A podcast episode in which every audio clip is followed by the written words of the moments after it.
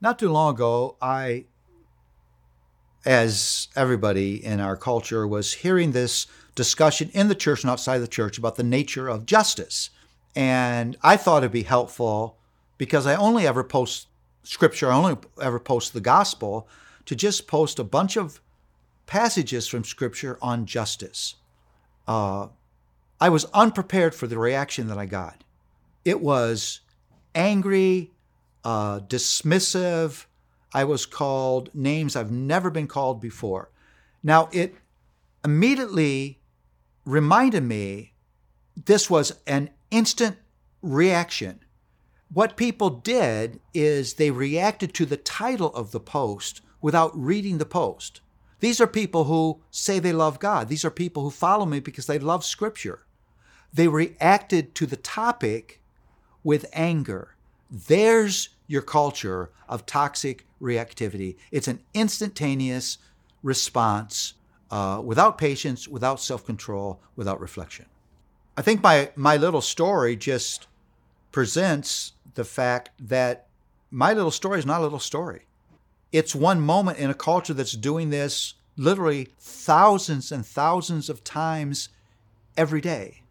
We react in anger or mockery or disrespect or jumping into a controversy without reflection, without understanding, without patience, in ways that are not kind.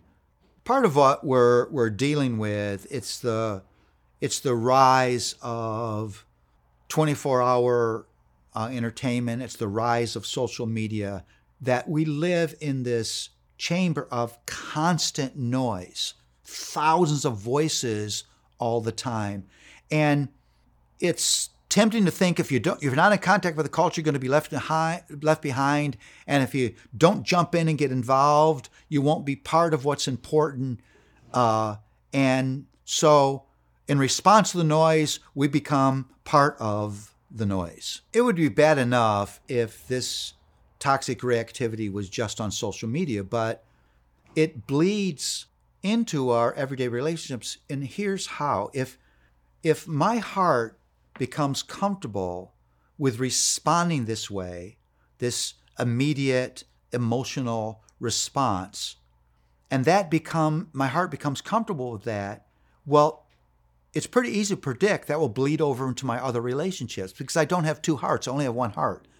And what rules my heart here will then tend to rule my heart over here. So we carry that reactivity into marriages. We carry that re- reactivity into parenting. We carry that reactivity into our cultural, political life. We carry that reactivity into our churches. And so, what was once a dynamic in social media now has become the dynamic of a wider culture. One of the beauties of the gospel is it holds before us visions of things that we should quest for. And the vision of the gospel of the church and its community is one of respect, one of kindness, one of patience.